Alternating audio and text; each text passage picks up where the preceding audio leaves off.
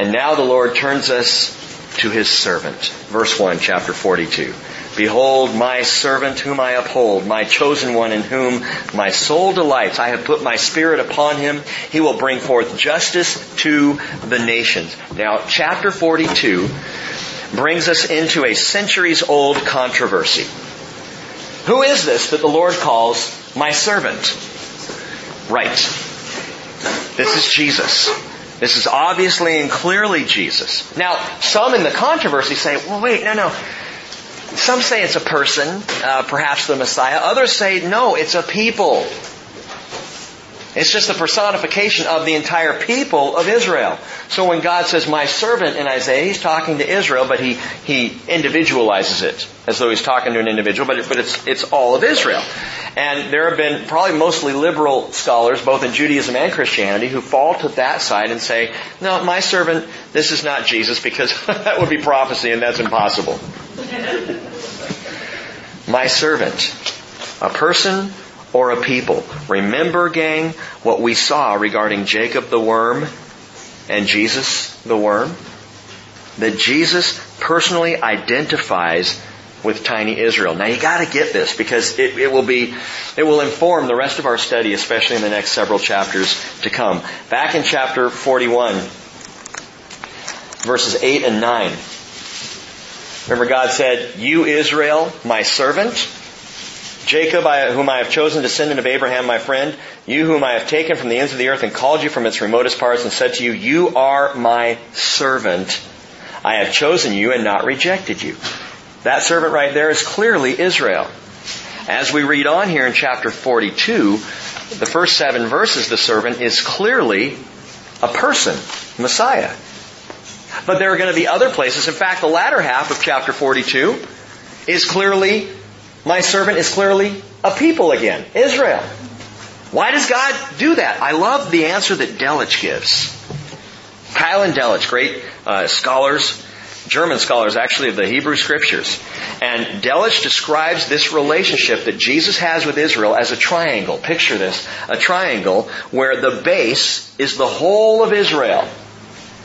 And Delitzsch says, look at the, the central part as the spiritual remnant of Israel, but the apex is the perfect mediator of salvation, the Messiah. It is all Israel.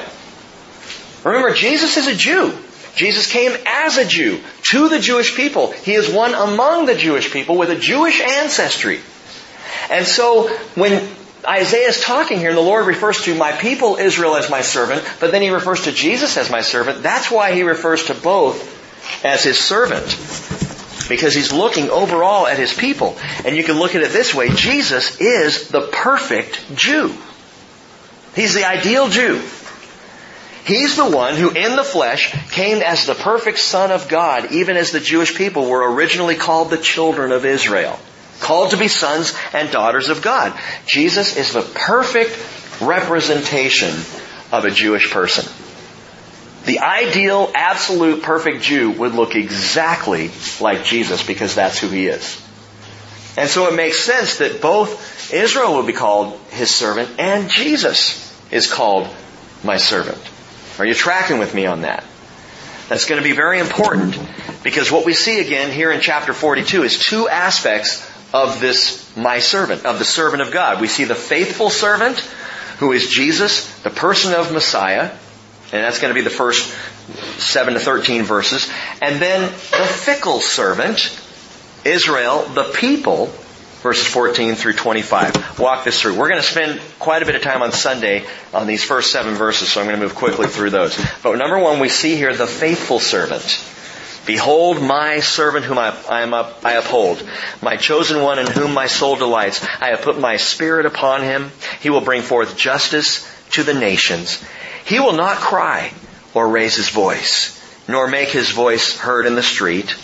A bruised reed he will not break, a dimly burning wick he will not extinguish, and he will faithfully bring forth justice. He will not be disheartened or crushed until he has established justice in the earth and the coastlands or the islands will wait expectantly for his law, or literally there, his instruction. This passage gives such a beautiful description of the graciousness of Jesus in his life and his ministry. He wasn't a bullheaded, loudmouth, Bible banging, harsh spirited, self absorbed jerk. he wasn't one of these guys, and you've seen him, you turn on the TV every now and then and you get one of these preachers and they're just going off and you're like, oh, I just gotta change the channel because he's just obnoxious. You know, I hope you don't think that here, but Jesus just isn't that way. He's gentle. He's tender. People were drawn to him, attracted to him. He knew exactly when someone was at the breaking point and he didn't snap them in half. He knew when someone's light was barely flickering not to puff them out.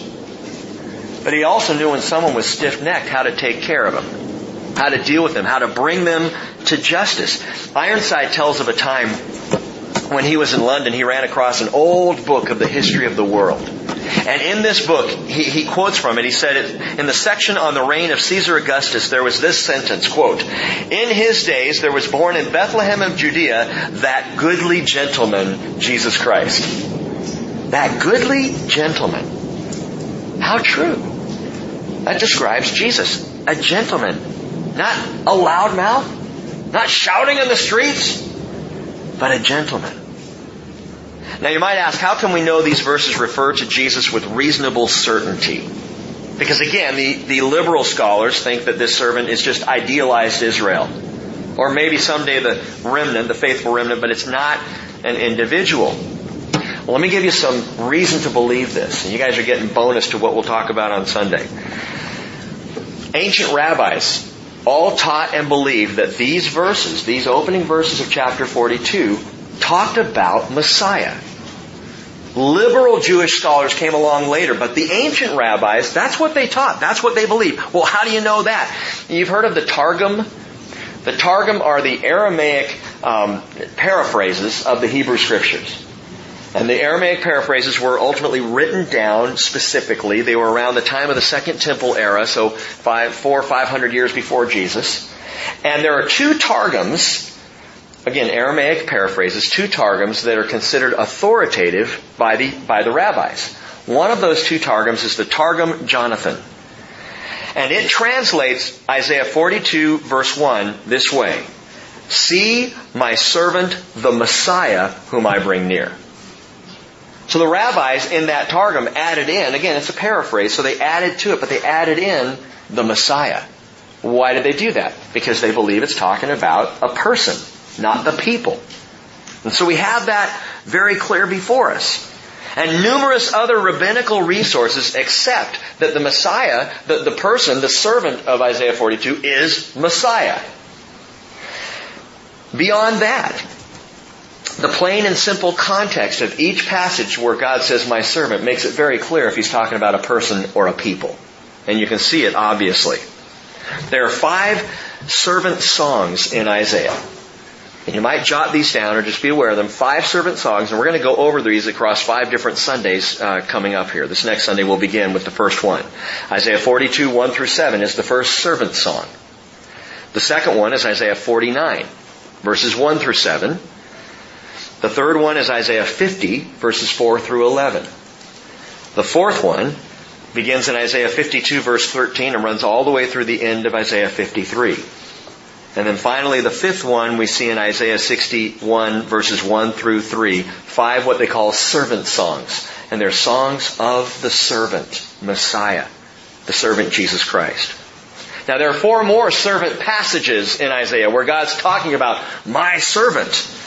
But these describe a people. And those are Isaiah 41 verses 8 through 16, the rest of this chapter. Uh, or prior to that, we already saw that, sorry. Chapter 42 verses 18 through 21, this chapter. Chapter 43 verse 10, and then chapter 44 verses 1 through 5 and, and verse 21 at the end of that chapter. So just laying that out for you, these are all passages that talk about servants, five that talk about the person, and four that talk about the people. And by the way, five, just for you biblical numerologists, is the number of grace in the Bible. So there are five servant songs all talking about Jesus. And it's that picture of grace in scripture. So the biblical framework of these passages makes the distinction evident. But that's not where I get my certainty from.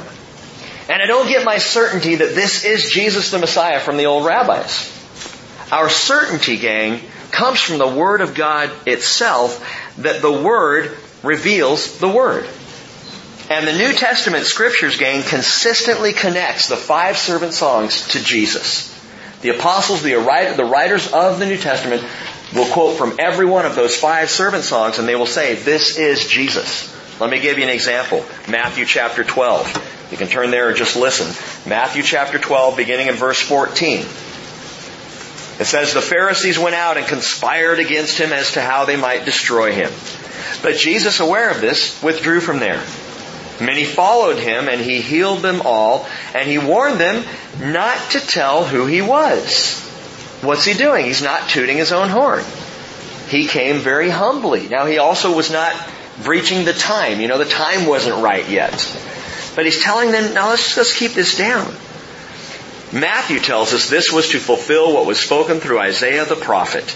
Behold, my servant whom I have chosen, my beloved in whom my soul is well pleased. I will put my spirit upon him, and he shall proclaim justice to the Gentiles. He will not quarrel nor cry out, nor will anyone hear his voice in the streets. A battered reed he will not break off. A smoldering wick he will not put out until he leads justice to victory, and in his name the Gentiles will hope. And so Matthew quotes directly from Isaiah 42 verses 1 through 7.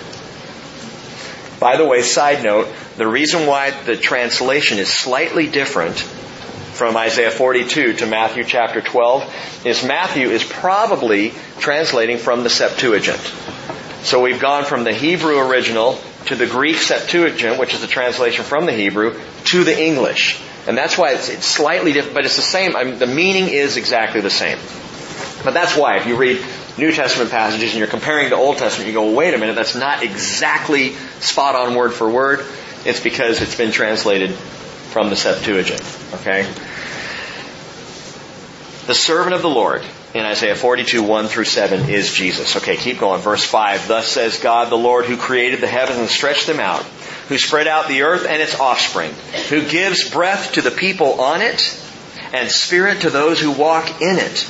I am the Lord. I have called you in righteousness. I will also hold you by the hand and watch over you, and I will appoint you as a covenant to the people, as a light to the nations, to open blind eyes, to bring out prisoners from the dungeon and those who dwell in darkness from the prison. And this is Jesus' job description. Clearly, this is talking about Jesus Christ. He is the fulfillment of the covenant. Matthew 5:17, he says, "I didn't come to, to destroy the law, I came to fulfill it." And he does perfectly. He brings the covenant to bear. He's also the light of the world, a light to the nations, verse 6 says. John 8, 12, John 9, verse 5. Jesus says, I'm the light of the world. He gives sight to the blind. He sets captives free. He brings people out of prison. All of this describing Jesus. And we're going to come back and sit at the feet of this servant on Sunday. But let's continue on. I, the Lord, that is my name. I will not give my glory to another, nor my praise to graven images. Behold, the former things have come to pass. Now I declare new things. Behold, before they spring forth, I proclaim them to you. Before they spring forth. Once again, God shuts the silent mouths of the false gods. You cannot do this. You cannot prophesy and it come true. Only I can. Well, why, Lord? Because God's outside of time. Because God's outside of dimension. He's greater than all that, and so He can see it all happening at once. This is one of those really marvelous things about the character and nature of God that at the same moment that Jesus was being crucified, he saw you believing in that death. That for God, it happened at the same time. It wasn't 2,000 years ago. When you, when a person cries out faith in Jesus Christ and belief in the resurrection of Jesus, their belief is connected immediately to what already is, what's happening at the same time for God because He is the great I am. And that's how prophecy works, is He sees it all at once. I've used the example before of, of the, of the Goodyear blimp flying above the New Year's Day parade there in Pasadena. And you can sit on the curb and watch the parade go by. That's how we view history. We're sitting on the curb and history is slowly going by one float at a time. God sees the whole parade happening immediately, all at once. And that's how prophecy works. He's already seen it happen. He knows it's going to happen, so he says, hey, by the way, this great float is coming. It's about three floats back, and if you sit there long enough, you're going to see it. It's beautiful. Watch for it. Here it comes. And we see it. Oh, how'd he know? He was in the blimp. he saw the whole thing. Now, I love this about God. He says he will not share his glory with another. And if that's the case, how can he share it with Jesus? Jesus has to be God. Because it's not that he's sharing it with another, he's sharing it with himself. As Paul wrote in 1 Timothy 3:16, without controversy great is the mystery of godliness. God was manifest in the flesh, justified in the spirit, seen of angels, preached unto the Gentiles, believed on in the world, received up into glory. And doesn't that just make you want to sing? It does Isaiah verse 10. Sing to the Lord a new song. Sing his praise from the end of the earth, you who go down to the sea and all that is in it, you islands and those who dwell on them. Let the wilderness and its cities lift up their voices, the settlements where Kedar inhabits. Let the inhabitants of Selah sing aloud. Perhaps God is calling for singing to come out of Petra. That's the same. Selah and Petra, same place.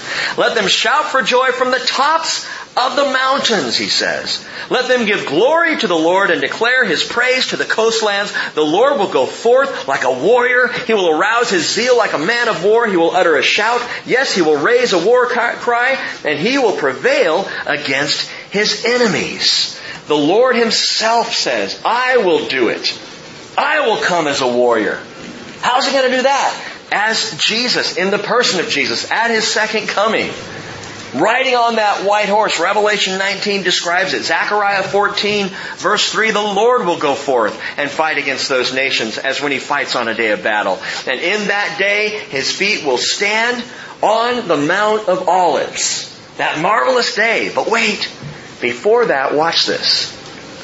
The Lord declares a long silence. It's good timing a long silence. Verse 14. I have kept silent for a long time.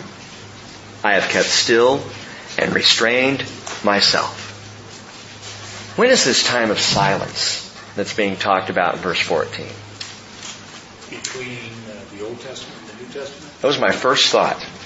My first thought. Oh, it's the, it's the, the years of silence, the 400 years between the Old and the New Testament, right? I don't think it is.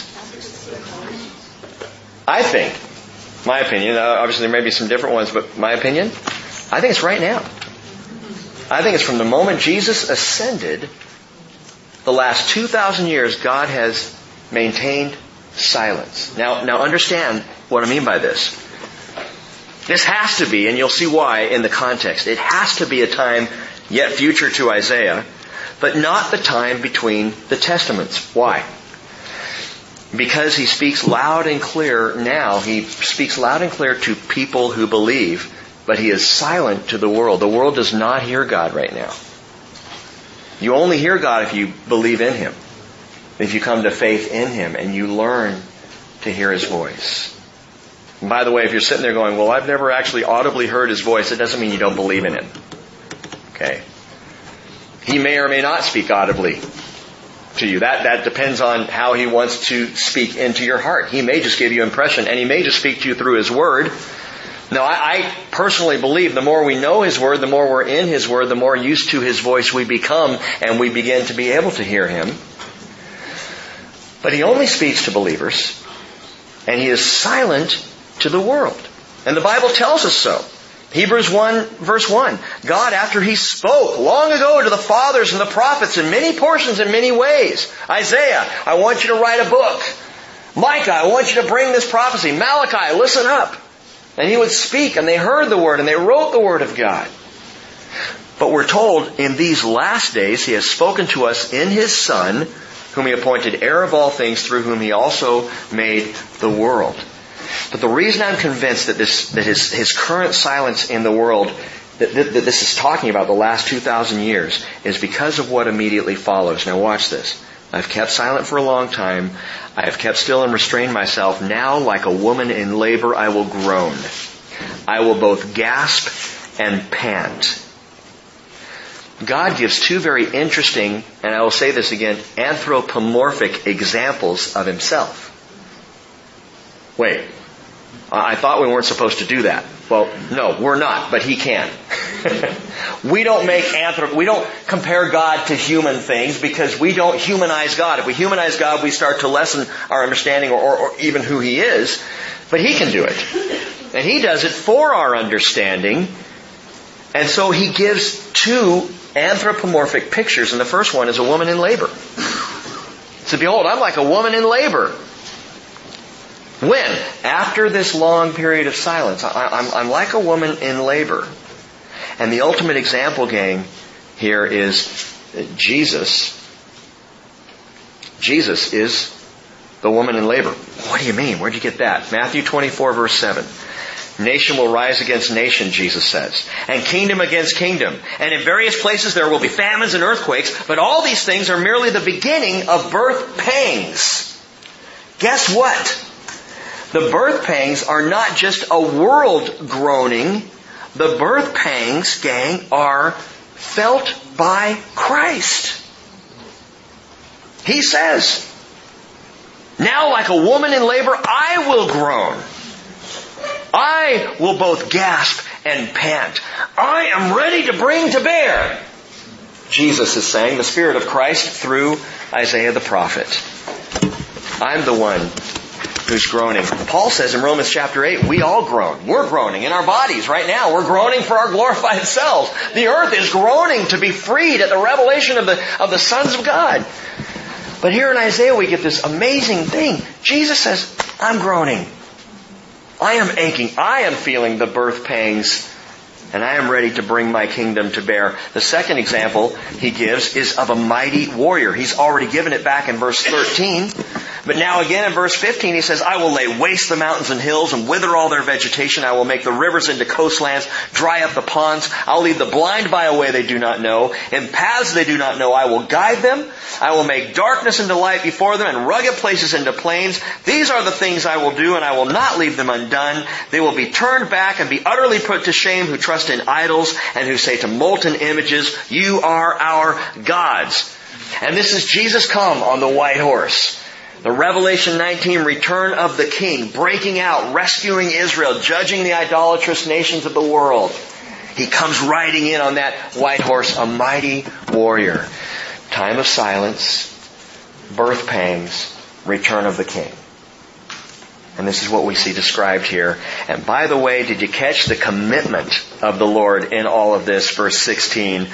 He says at the end of the verse, These are the things I will do and I will not leave them undone. So you can bank on it. This is the faithful servant. Well, we end the chapter with the fickle servant. And this cannot describe Jesus. Verse 18. Hear you deaf, and look you blind, that you may see. Who is blind but my servant? Or so deaf as my messenger whom I send? Wait a minute. Jesus deaf? Jesus blind? It's not Jesus. This now is the servant Israel. Who is so blind as he that is at peace with me, or so blind as the servant of the Lord? Gang, this is the people of Israel. This is the fickle servant. And here's the reason for all their deafness and blindness. Verse 20, you have seen many things, but you do not observe them. Your ears are open, but none hears. In other words, no reason. You're not reasoning through what you've seen. You are not reasoning through what you've heard. You're not applying these things. Why don't people in the camp of replacement theology ever replace Israel with themselves in passages like these? You blind and deaf people. Oh, well, that's not Israel, that's the church. You know, perhaps we should sometimes. Perhaps some of the curses laid out on Israel or some of the negative statements laid on Israel, maybe we should take those on ourselves and ask the question, have I ever been deaf to the message God is asking me to speak? Has God ever told me, Rick, I want you to say something to someone. I need you to bring this to a person, but I didn't really want to. So I'm not listening. I'm the messenger who's gone deaf. Eh, have you ever been blinded by your own supposed peace with the Lord? Now that's a scary one. The thought that there are people sitting in churches across America every Sunday morning who think they're at peace with the Lord. But they have no relationship with Jesus whatsoever. But they think because I show up at God's house and meet Him there that, you know, it's all good. It's all good, right, Jesus? Do we ever feel so at ease in our Christianity that we just take God for granted and we make assumptions about life and what's coming? Spiritual blindness. Listen to this. This is, this is big. Spiritual blindness and deafness and muteness set in for this reason, and the Lord just explained this. These things set in when we start assuming and we stop observing what the Lord is doing. When we make assumptions on God's will and God's plan and God's motivations, instead of observing what His will is, instead of looking at what God is doing, we just assume. God's cool with gay marriage. I'm sure He's fine with it. I mean, Rick, you told us to err on the side of grace, so let's do that. I'm sure He's fine with it.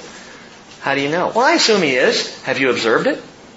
Have you taken time to go to the place of observation? The word observe in the Hebrew there is shamar. It means to guard, to keep watch, and to be alert. Jesus said Matthew 24, 42, be on the alert. You do not know which day your Lord is coming. And you might say, and I have asked the question, okay, how do I do that? How do I keep watch? I like the sound of it, but how do I stay alert? How do I be on my guard? Well, listen, how did Jesus tell us to make disciples? He said in Matthew 28 verse 19 and 20, Go make disciples of all the nations, baptizing them in the name of the Father, the Son, and the Holy Spirit, and teaching them to observe all that I've commanded you. How do I keep watch? By observing all that He has commanded me. By keeping my eyes fixed with observation and reason and understanding on His commands on His Word, on what He has told us. So Paul said in 1 Timothy 6.20, O Timothy, guard what has been entrusted to you, avoiding worldly and empty chatter and opposing arguments of what is falsely called knowledge. Observe, guard, shamar, to guard, to keep watch. Guard the trust. Observe the whole Word of God. Keep watch. And gang, we're talking about vigilant observation of both God's work and or God's word and God's work until He comes. That's how you keep watch. You keep observing what He's doing, what He's about. Verse 21, the Lord was pleased for His righteousness' sake to make the law great and glorious. The commands of God are a good thing. They point toward righteousness. Literally, they point toward Jesus. For the law is the tutor to point us, to lead us to Christ, right? The law is a glorious thing. Jesus said in Matthew 5:18, "Truly I say to you, until heaven and earth pass away, not the smallest letter or stroke shall pass from the law until all is accomplished. Whoever then annuls one of the least of these commandments and teaches others to do the same shall be called least in the kingdom of heaven. But whoever keeps and teaches them, he shall be called great in the kingdom of heaven. Keep the word. Teach the word. And I love what the Hebrew writer said in Hebrews 5. We already read the verse. By now you should all be teachers. Guess what? Brothers and sisters. There are those who have the gift of teaching. But every single believer in Jesus Christ has the call of teaching. We are all called to be teachers. You're going to ask me to sit up there and teach on a Wednesday? No. I'm telling you, we are all called to teach the Word, but we can't teach what we don't know. So once again, we've got to be observing the Word consistently, constantly, because without it, our message is toothless. And our Word has no bite if we don't observe His glorious Word. And by the way, our witness is benign when we are not observing His wonderful work. Observation. What's God up to? How can I most quickly align to that? Look at what God's doing. Join Him in what He's doing. Be involved in the work of the Lord. Israel gang is a prime example of what happens to a people who are called by God, but they fail to faithfully observe both His Word and His work. They got busy in life. And they left the observation For a while they left it to their leaders. And then their leaders left it to the priests. And then the priests left it. And that's the danger that we as human beings face just like Israel. Verse 22. But this is a people plundered and despoiled. All of them are trapped in caves or are hidden away in prisons. They have become a prey with none to deliver and a spoil with none to say give back. Who among you will give ear to this? Who will give heed and listen hereafter? Who gave up Jacob for spoil and Israel to plunderers? Was it not the Lord against whom we have sinned? Now Isaiah's giving his two cents worth. And in whose ways they were not willing to walk, and whose law they did not obey. So he poured out on him the heat of his anger and the fierceness of battle, and it set him aflame all around, yet he did not recognize it, and it burned him, but he paid no attention. And here, still in the court of reason, God declares the reason Israel has been plundered, despoiled, dispersed, and burned, even to the point graphically in the Holocaust. It burned him and he paid no attention burned in the Holocaust. Holocaust survivors pouring into the state of Israel, rebuilding the nation of Israel, and yet still not coming to faith in Jesus. Although many are beginning to. Gang, the fickle servant, in their fickleness, they became deaf to the message. They became blind to the wonders of God. And this is serious business because God judges fickleness as sin. I almost didn't use the word fickle because it sounds so, that's not a big deal. So you're a little fickle in your faith. No big deal. We're all kind of fickle, right? Fickleness is sin. And Numbers 32, 23 tells us, be sure your sin will find you out. Israel is proof of that. And there's only one release from the indictment of the fickleness of the servant of God, Israel, and that is the faithfulness of the servant of God, Jesus Christ. He can bring release, and He's our release as well, which is why chapter 43 begins, just one verse. But now thus says the Lord your Creator, O Jacob, and He who formed you, O Israel, do not fear, for I have redeemed you. I have called you by my name, you are mine. How did God call Israel by His name? Yisrael, Prince of God. God put His own name into the name of his people Israel.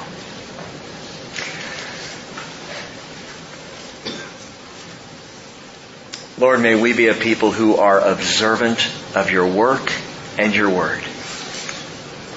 Not denying either one, Father. May we be a people who have our eyes fixed on Jesus such that Jesus, when your spirit is moving in this world, when you are doing something, when you're actively engaged in something, we're there with you. We're engaged because we see you at work. And may we see your work in our lives so that we have a testimony that is true and personal and real that we can share with people. May we, Father, be so grounded in your word that even as we share the testimony of personal experience, we can back it up with biblical truth. The truth, Lord, that we, that we know will feed and strengthen. That we know it grows belief in non-believers and it strengthens belief in believers. Father, make us people of your truth. And help us to stand in a shaky world, Jesus, until you come. And we love you. We praise you in Jesus' name. Amen.